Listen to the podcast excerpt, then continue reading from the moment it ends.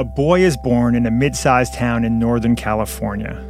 When he's seven months old, his father buys the boy a small putter that he drags around in his little circular baby walker as he learns to walk.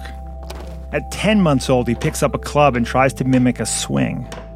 He's not old enough to understand concepts, so his dad draws pictures to show him how to place his hands on the grip.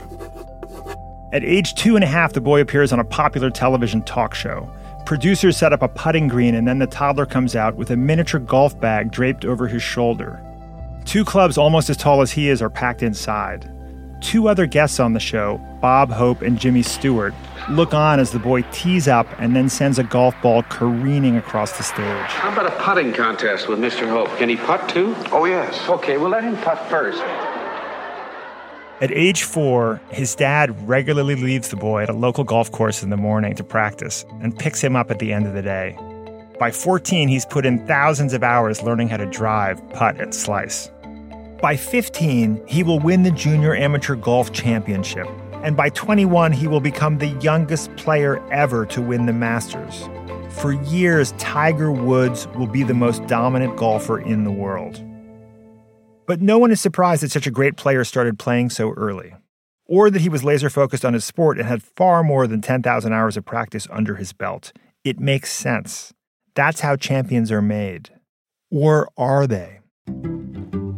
5,000 miles away, in a mid sized town in Switzerland, lives another boy. He enjoys playing lots of different sports basketball, handball, soccer, tennis. He also skis, wrestles, and skateboards. He dabbles. When he's in his teens, he decides to spend more time on tennis, although he still plays soccer and a few other sports. His parents don't push him towards any particular sport. 12 years later, at age 21, he wins his first Grand Slam tennis tournament and then goes on to win 19 more. It's so nice, you know, to share this moment. And thanks to everybody. It's great. Congratulations, Roger Federer. Two of the best athletes of their generation, two very different paths to greatness. Tiger had an early start, tens of thousands of hours of practice, dedicated training, and singular focus. Everything a world class athlete is supposed to have. But Roger had something that Tiger didn't something that our next big idea curator, Malcolm Gladwell, is going to speak about with David Epstein. Epstein has written a fascinating new book on exactly what makes Roger Federer's journey different from Tiger's. Roger had range. The LinkedIn Podcast Network is sponsored by TIAA. TIAA makes you a retirement promise, a promise of a guaranteed retirement paycheck for life. Learn more at TIAA.org backslash promises pay off. From Wondery, I'm Rufus Griscom, and this is The Next Big Idea. I founded the Next Big Idea Club along with authors Malcolm Gladwell, Susan Cain, Daniel Pink, and Adam Grant to connect people to some of the boldest new thinking shaping our culture and our future. Each week on the podcast, we bring you one idea with the power to change the way you see the world.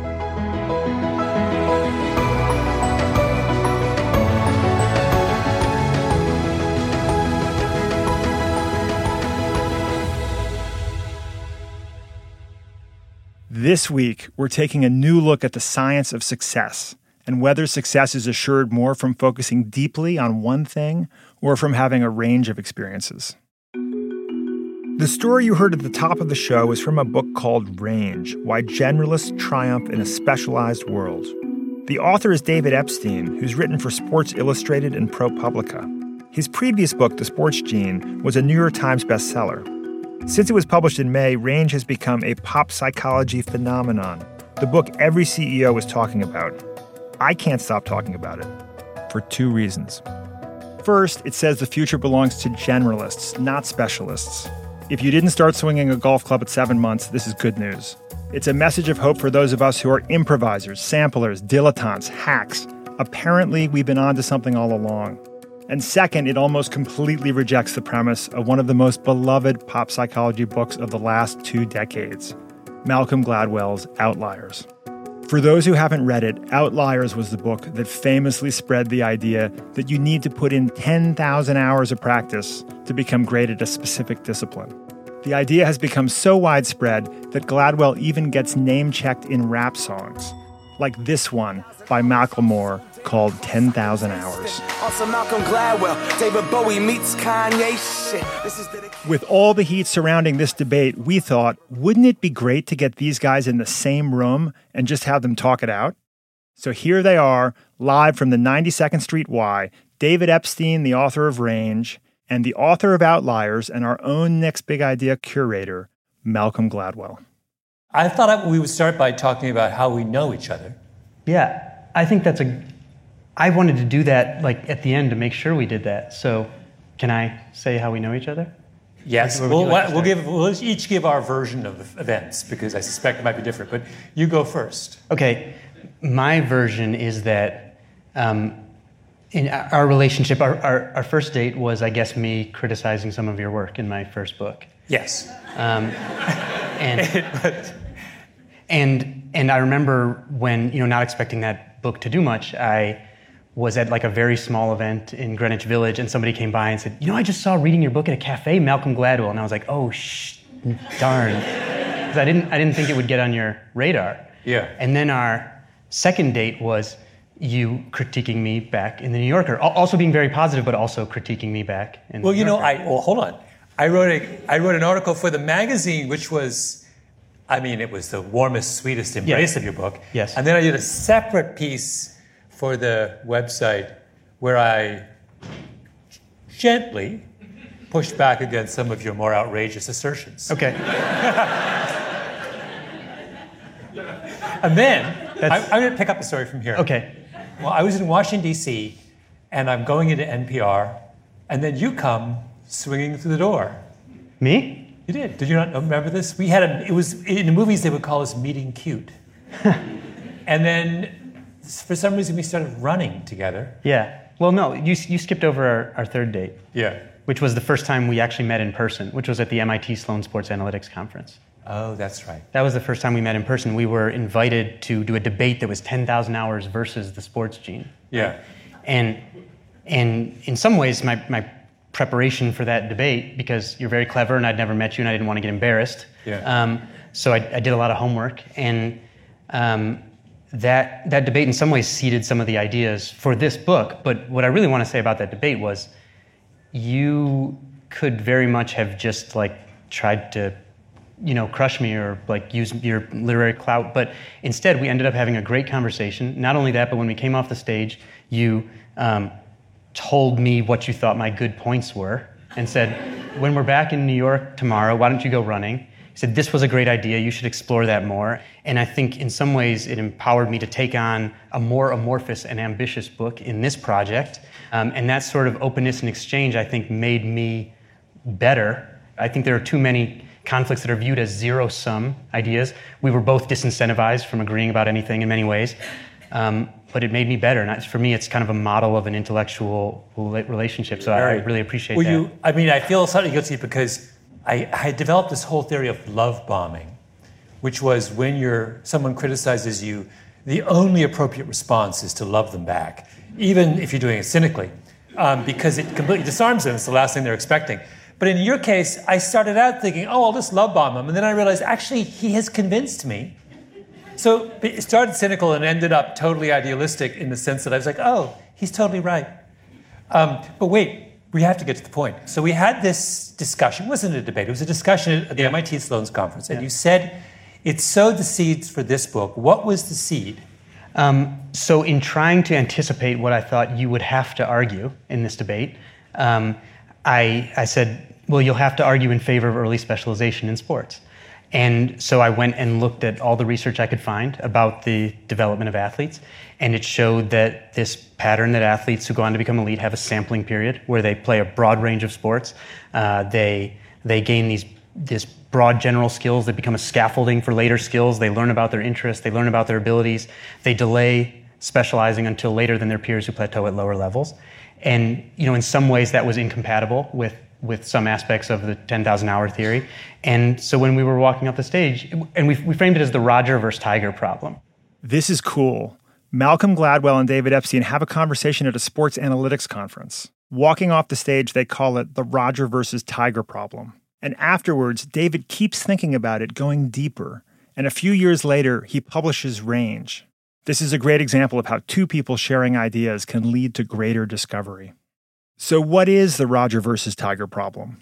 It's the question of which approach to excellence works best specialists like Tiger, who devote all their time and energy to a single thing, or generalists like Roger, who try many different things before picking the right specialization.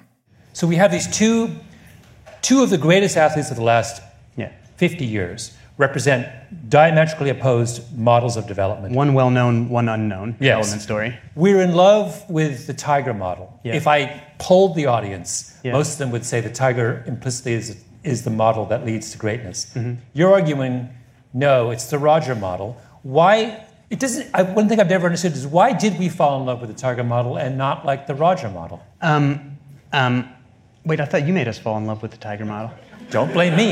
You're. I. I'm just- I did not write a book about sports. I'm just kidding. That's- Everyone says I wrote a book I know. I know. No, that's true. That, that, is, that is very true. That um, ideas that you started became outrageous in other hands in many cases. Um, but, but in terms of Tiger, as I think to steal, it's dramatic. It's incredibly dramatic. There's video of him on YouTube at age two. It, it makes a ton of intuitive sense. It's very easy for a prescription to tell people.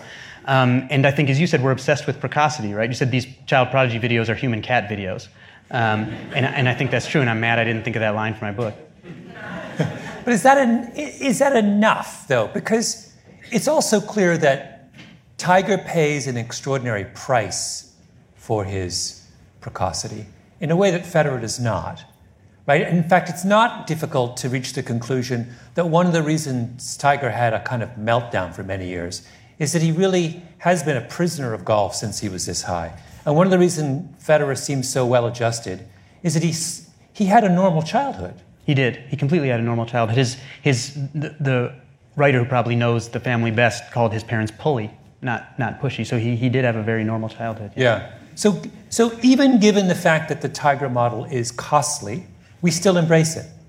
Yes, because, well, we're obsessed with excellence. And I think, so if it, one of the themes in range, I think, is that there are, um, and maybe this doesn't apply to golf, and we can talk about that, but that there are things that you can do that cause head starts that actually systematically undermine long term development. So let's walk through the reasons why the Tiger model doesn't work. Walk us through the match argument, which is a really interesting one, which had never occurred to me. The, so match quality is this term that, that economists use to basically describe the degree of fit between um, an individual's abilities, their interests, and the work that they do. It turns out to be incredibly important for motivation, for um, uh, their performance, right, and, and even their apparent grit. So you get good fit, and it'll look like grit when someone does something, uh, when they're when they're in something that fits correctly.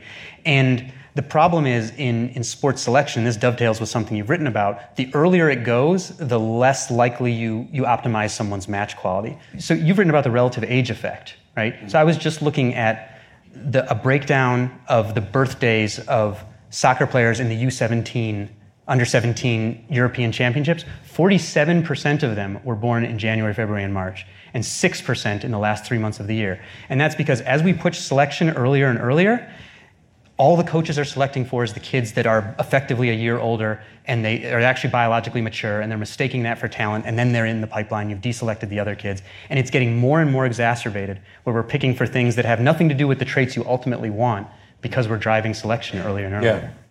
What Epstein is basically saying here is that when you try to match a kid to a sport too soon, you run the risk of seeing talent where there isn't any and pushing kids who aren't ready onto a path that isn't a match. So one of the things that happens when you delay matching is you give people a chance to get more signal about what they're good at, and they end up picking better matches for themselves, and not just in sports. One of the other studies in range looks at timing of specialization in higher education, and the question the economist asks is, who wins the trade-off, the early specializers or the late specializers? And what he finds is the early specializers do in fact jump out to an income lead after college, but by year six, the later specializers who have picked a, fast, a better match, have a faster growth rate, fly past them, and the early specializers start quitting in much higher numbers. Epstein found the only way early specializing works is if it comes from the child. In 2000, Tiger Woods told reporters that his father never asked him to play golf. He asked his father. So it was Tiger's interest that mattered and motivated him to excel. You shouldn't be worried about missing the next Tiger Woods because if there's that like incredible incredible sort of outlier display of interest, like That's not something that his father manufactured from the get go. Yeah. So, so I think people are worried about missing that, but really, um, what you should be oriented toward is match quality. So that's one argument that by, and I, I can see actually, it's, sort of, it's kind of fascinating to apply that outside of sports as well. So the equivalent would be to observe of your six year old that uh, she has a facility for counting and to put her immediately into a pre math PhD program.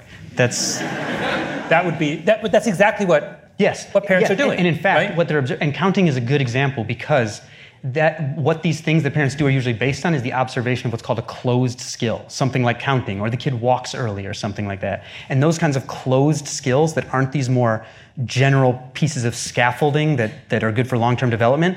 There's a fade out effect on those kinds of skills, whether they're in sports, whether they're in math, lots of lots of academic programs that are meant to give kids a boost early on to get them on a different trajectory. And, and it does initially because the way you can give them the fastest improvement is by teaching them closed skills that have to do with procedures that are used over and over and over. And there's a ubiquitous fade out effect, which is actually just other people catching up because everyone's going to learn that skill eventually and it ceases to become an advantage. And so we make choices based on precocity in these closed skills in many cases that are not really in the long term an advantage. So, second argument is that in order to excel at a complex skill in the long term, you need to build a broad base. Yeah. So, walk us through that. Both, I'm interested in this one. This one's even more relevant outside the sports realm. Yeah. Yeah. But give us both sports and non sports in this instance. Yeah, so I wonder if this is maybe we should introduce the, the issue of the kind and wicked learning environment, basically, which are, which are terms taken from a psychologist named Robin Hogarth. A kind learning environment is where all the information is available, next steps are totally clear, uh, people often wait for each other to take turns, um, patterns repeat, feedback is automatic and totally accurate after everything you do. So golf is almost like an industrial task. You try to do known movements over and over and over with as little deviation as possible. That's a kind learning environment. Golf isn't the only area that lends itself to a kind learning environment. A child prodigy named Judith Polgar proved it worked in chess, too.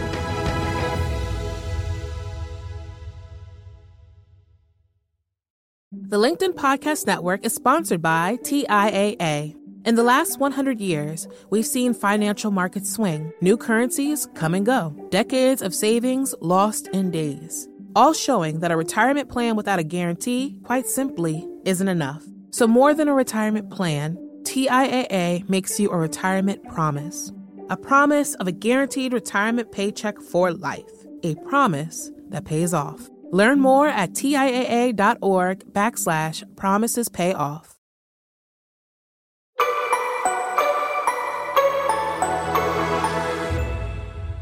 On September 9th, 2002, 24 year old Judith Polgar goes to the Kremlin to conduct important state business of a sort. She's there to preside over kings and queens and knights on a chessboard.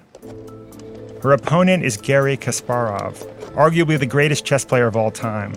His secret? Consistency.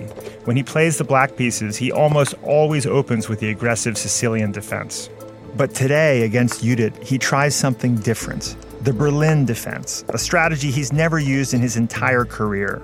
Polgar sees the new pattern immediately, and she pounces, moving up the center with her rooks and sweeping aside Kasparov's pawns. He makes more mistakes, and she exploits all of them. After 42 moves, Kasparov resigns. The world of international chess has had its fair share of child prodigies, but none more astonishing than the young Hungarian girl Judith Polgar. A 12 year old schoolgirl has won a big international chess tournament in London, and Judith Polgar from Hungary has made history.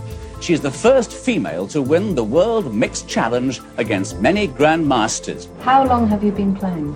I started five. And you practice how many hours a day? Six, seven. Judith's father Laszlo taught her to play. He'd come up with a theory while reading biographies of brilliant thinkers who showed promise at a young age. If he started his own children early, he thought, he could mold them into greatness. He put his theory to test with his firstborn daughter, Susan.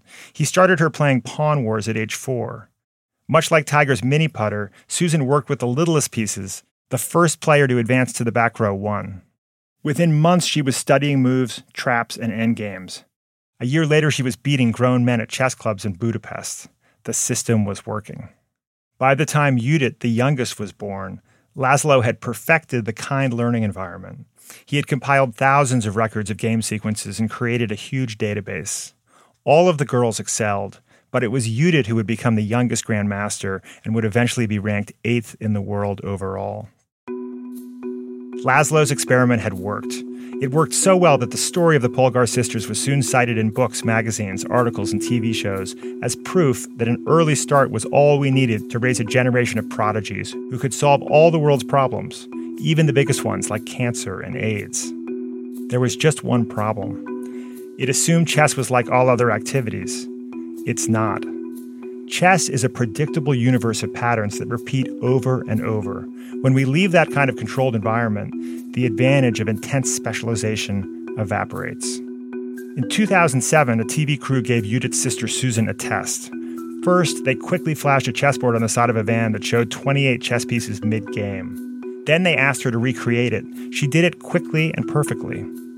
Then they flashed another board, this time with fewer pieces, placed at random across the board she could not recreate it at all.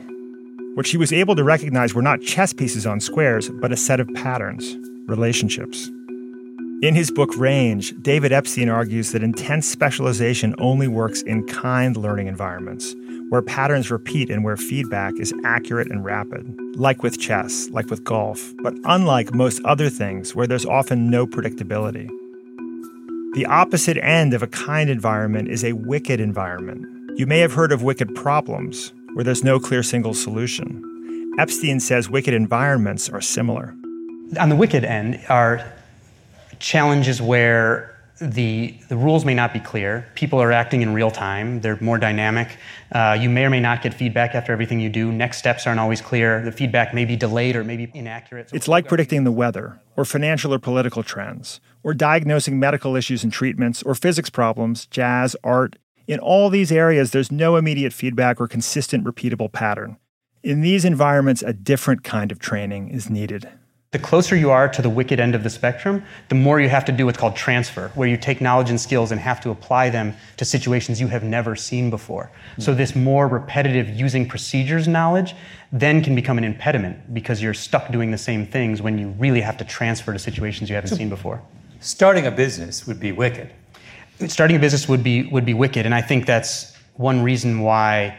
Like if, there was some recent research from LinkedIn that showed like people who who become successful executives, one of the best predictors is the number of job functions they've worked across within an industry. Yeah, yeah. So it's odd that the uh, the the kind of myth of precocity and the uh, the idea that the Tiger model is so important is relevant only in the, the areas that we're least interested in. That's, yeah, a very clever way to phrase it. And, and that's so one of the things that I was critiquing in Range was, you know, books in, in that, that we've both read sort of in the performance genre have used the Tiger model is the most popular model from which to extrapolate to everything else in the world. Like literally, I think talent is overrated. The back cover says Tiger Woods, um, the Polgars, the chess family, and this is what works for anything that you care about. And yeah. in fact, it's that leap that is a problem. It may work in golf, but it's the extrapolation where we've made a mistake. Yeah, yeah. So, what's a good example of a wicked sport? I, I don't think any sports are that wicked. I think because they're all rule bound. So, what Hogarth said is he said tennis is more wicked than, than golf. Yeah. Because tennis is dynamic. You have to you have to use so-called anticipatory skills where the sport is actually happening too fast for you to react to. So you need to learn to pick up cues in a player's body and spin of the ball and things like that to, to act faster than you could otherwise. What about? I was thinking that there's a third reason why you would want to take uh, a uh, a generalist course as opposed to a specialization course, and that is that you um, it is only through taking a generalist approach that you can have novel skills. You know, every now and again, there's someone like Akeem Olajuwon or Steve Nash these brilliant basketball players who have strong grounding in soccer. Yeah. And that's very rare among basketball players. But we say of those who come to basketball late from soccer that they have certain skills that are unusual, and that is what gives them their their uh, their special advantage, their comparative advantage.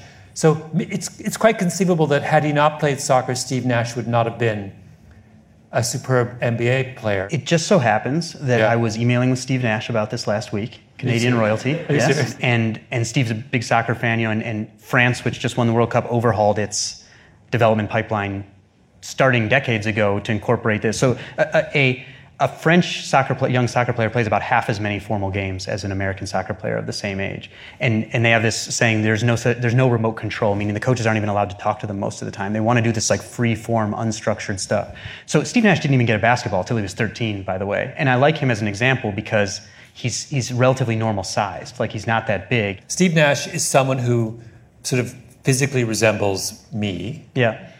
Um, he uh, and happens to be one of the 10 greatest point guards of the last 50 years. Two-time NBA MVP for sure. Oh yeah. Oh, He's- maybe one of the yes. best. I mean, he's three. a legendary basketball player, and he's a he's a skinny guy from Canada. Who, I mean, you could just the, the number of parallels Right. between him and me are astonishing. Right.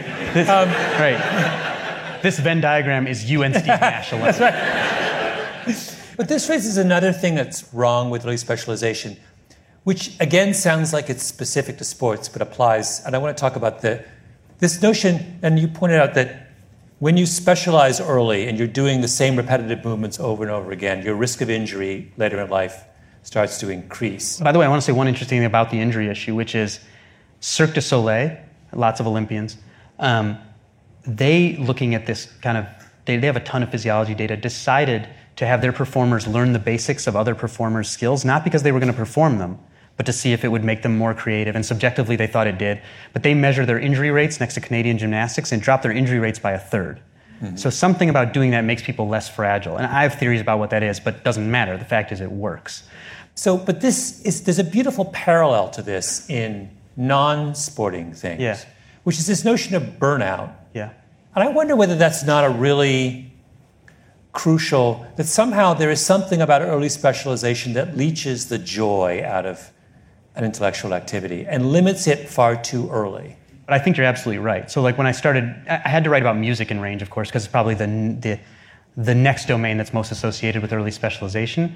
And when you look at those studies, the main reason that people, promising musicians, quit is they report a mismatch between the instrument they play and the instrument they wanted to play. And if you look at the pattern of their development, they will usually, um, so the, the ones who go on to become the best typically have a sampling period, just like um, the, the athletes. What, what the ones who go on to become exceptional, they early on spread their early practice across a larger number of instruments, whereas what it looks like for the ones who plateau at lower levels and or quit, um, they have this first instrument where they get tons of practice and, and someone kind of tells them, you know, you can't switch now, you have a head start, you'll get behind. So it's, you know, sunk cost fallacy kind of thing, and, and they end up quitting. Let's talk about this in terms of schooling. What this, so if you're, if I make David Epstein czar of American schooling, let's, let's leave sports aside for a while. Yeah. I would like you to redesign the curriculum of K through 12 to maximize people's um, development as human beings. Actually, not even K through 12, K through the end of college. Tell me what you would do in light of what you've learned from range. Geez, what a question. Um, the first thing I would do is be- before I would just overhaul the system from the bottom, I, I, th- I would start with things that we actually could do at no cost today, which is so, so chapter four is called Learning Fast and Slow. Um, it details these really well known findings in co- cognitive psychology about learning that again are deeply counterintuitive because they show the quickest way to demonstrate progress actually undermines long-term progress. So the, the- probably the single most surprising study in the book to me was this one done at the Air Force Academy.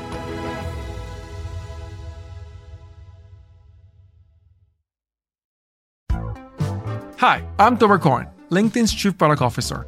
On my podcast, Building One, we dive deep into what it takes to build great products. Recently, we had Zach Perret, the CEO of Plaid, and he shared about his struggles building a financial app for consumers and how he was able to turn it all around with a critical pivot. Take a listen. I personally couldn't resonate as much with the consumer set that we were trying to reach. I just didn't have that level of empathy. When we made the shift to building a B2B product, though, I was building the product that I wanted. My co founder and I were creating the product that we wanted ourselves, and we had so much empathy for what that product was. Such a great insight. You know, in that sense, we got lucky because we were, we were creating a thing for ourselves. And then the people that we were talking to also had the same problems we did. They were fintech developers. We'd been a fintech developer, uh, we'd been trying to build a fintech product for a year. And so we had such deep empathy. We had such a clear ability to. If you want to hear more of Zach Perret's story and the lessons that follow, listen and subscribe to my podcast, Building One.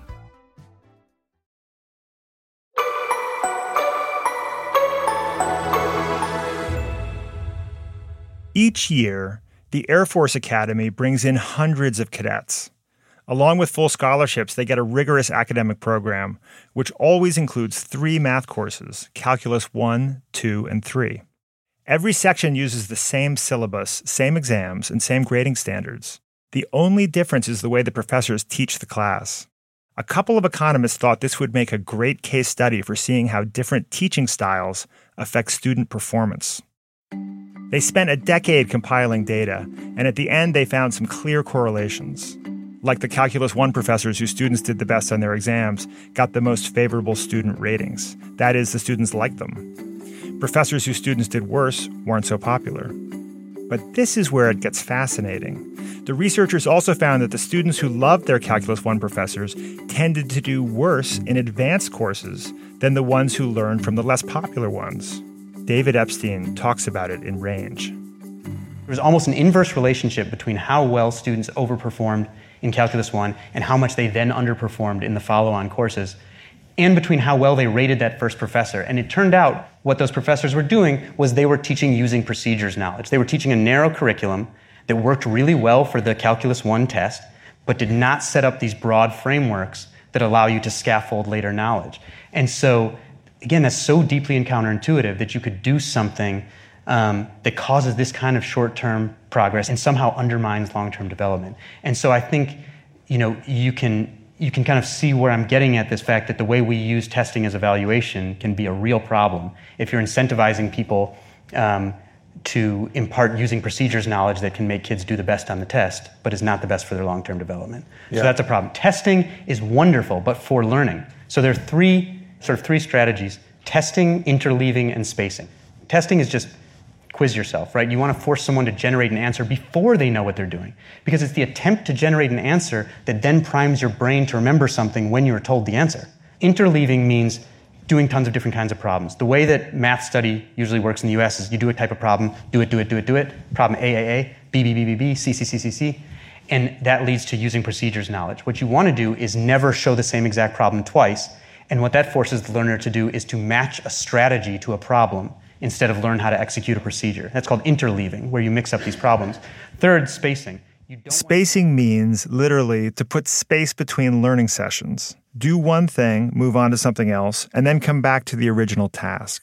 So you're repeatedly coming back to a thing. A famous spacing study, of Spanish vocabulary learners, they were taught, one group was taught eight hours on one day, the other group four hours on day one, four hours a month later all same total training. Eight years later, when they were brought back, Group two remembered 250% more with no study in the interim, right? Mm-hmm. Same amount of study. Underneath all that is this really fundamental insight, which is that the, sometimes the very best teachers are those who disadvantage us in the short term. Yeah, yes.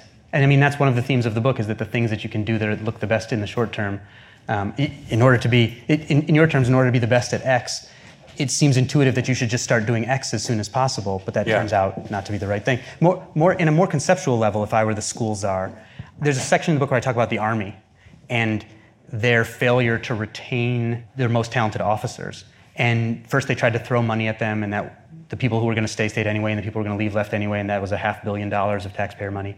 Um, and then they started something called talent based branching, where instead of saying, here's your career track up or out, someone goes in and say, here's a bunch of career tracks. You can sample a couple. We'll pair you with a coach.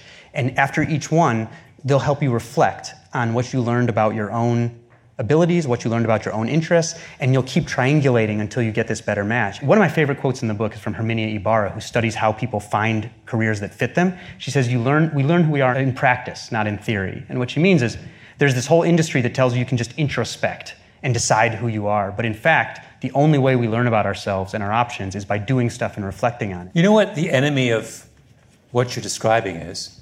Is uh, self knowledge. I've always thought that self knowledge was overrated.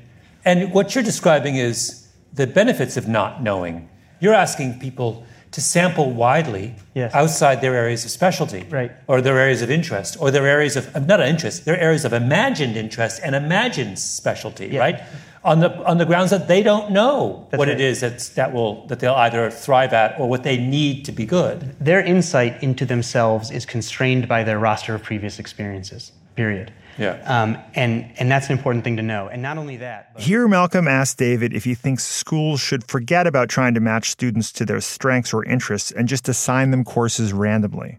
David says yes, but with a caveat.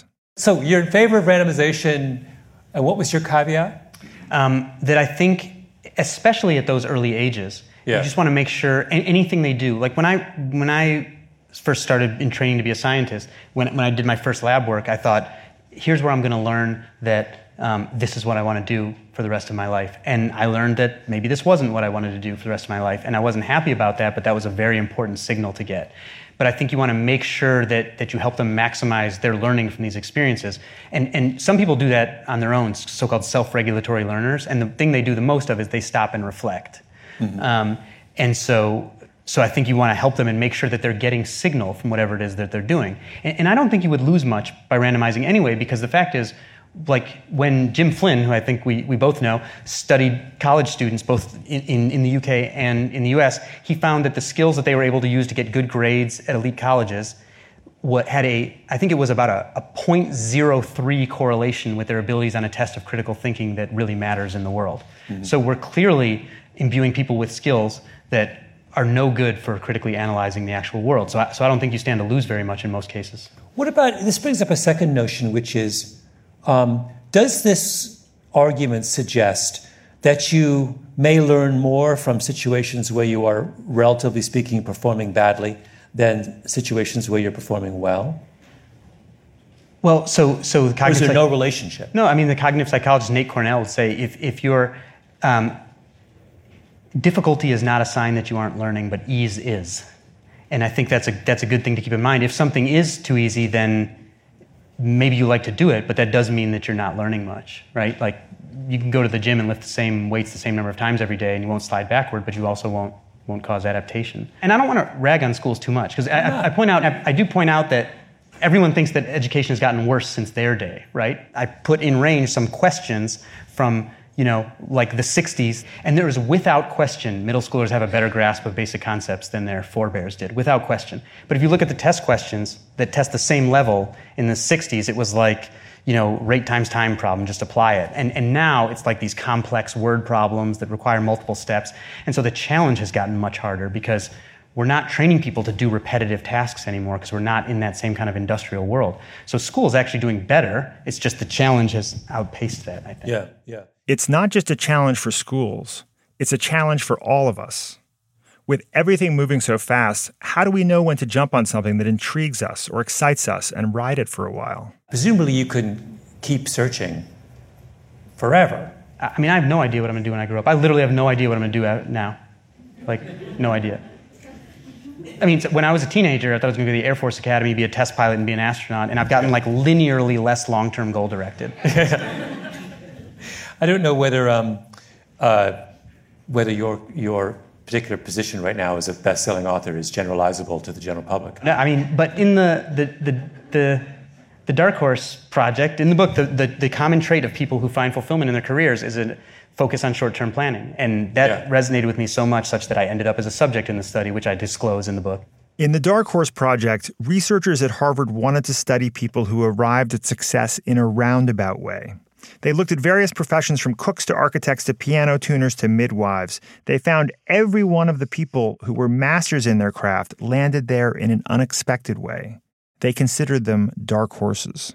they all came in and would say, well, you know, don't tell people to do what I did because I came through this weird path where I thought I was going to do one thing, and then I tried, it, I didn't like it, so I zig and zag. And, and they all view themselves as having come out of nowhere, which is why the researchers called it the Dark Horse Project. Mhm. And their common trait is this short term planning where they don't look around and say, here's who's younger than me and has more than me. They say, here's who I am right now, here are my skills and interests, here are the opportunities in front of me, I'll try this one, here's my hypothesis about what I'll learn. And a year from now, I'll change because I will have learned something new. And they just do that until they get to a spot where they can kind of uniquely succeed and feel fulfilled. And so I've totally abandoned that, that longer term planning in favor of these short term proactive experiments. And, and why would you have to stop? You can keep doing that your whole Yeah. life. Companies do a version of this, right? They silo people from the get go. Mm-hmm. You start out in marketing, you stay in marketing, unless you're one of the very, very few to rise to the very top, and then maybe you get a shot to.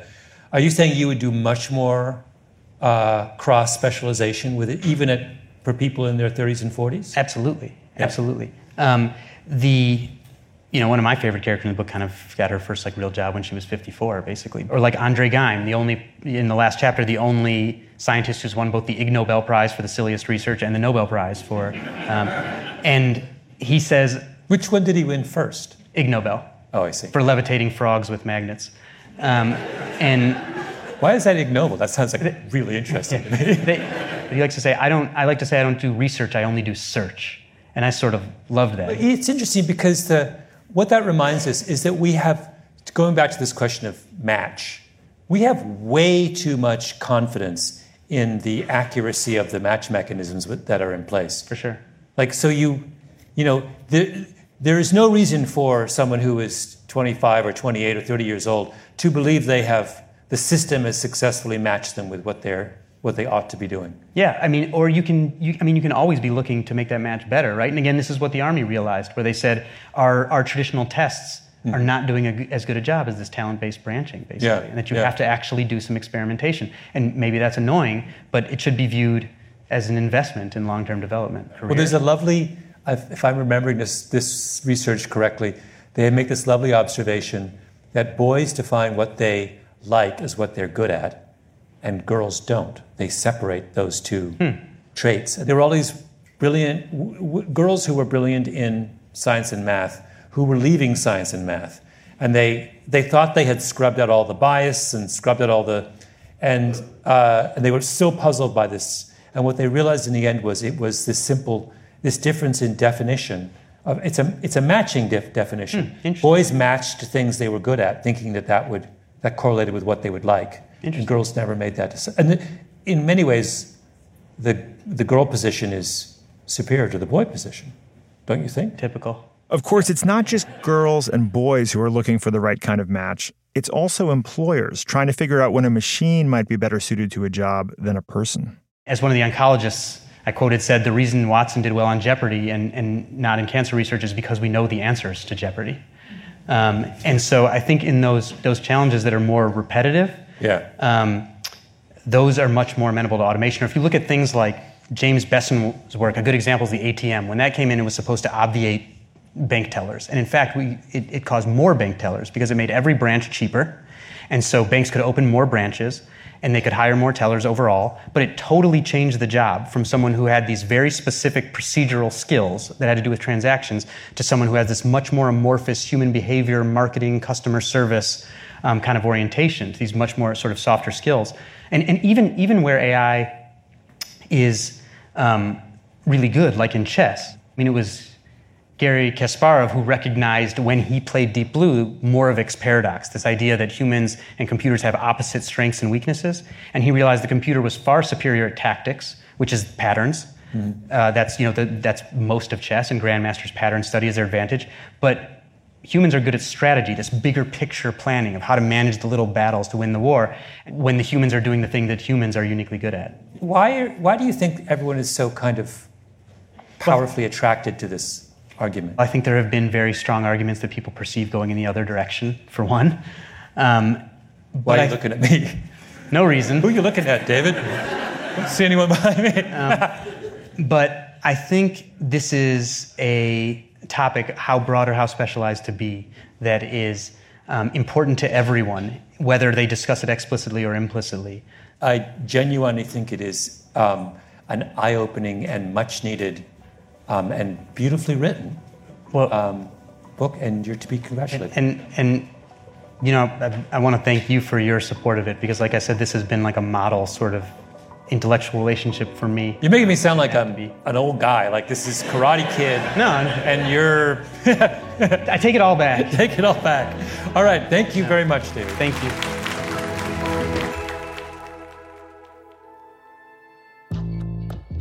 If you have thoughts about Range or other books in this series, and we know you do, we'd love you to join the conversation at nextbigideaclub.com. There you can subscribe and receive a free copy of Malcolm Gladwell's new book, Talking to Strangers. Podcast listeners get an additional 10% off with promo code PODCAST. Learn more at nextbigideaclub.com. If you're listening on a smartphone, tap or swipe over the cover art of this podcast you'll find the episode notes and a link to the Next Big Idea Club. A special thanks to David Epstein. His book Range is available wherever books are sold. I'm your host, Rufus Griscom. This episode of The Next Big Idea was written by Austin Cross, produced by Michael Kovnat. Our associate producer is Caleb Bissinger. Sound design by Jake Gorski. Our senior producer is Jonathan Miller. Our editor is Emma Cortland. Executive producers are Stephanie Jens, Marshall Lewy, and Hernan Lopez for Wondery.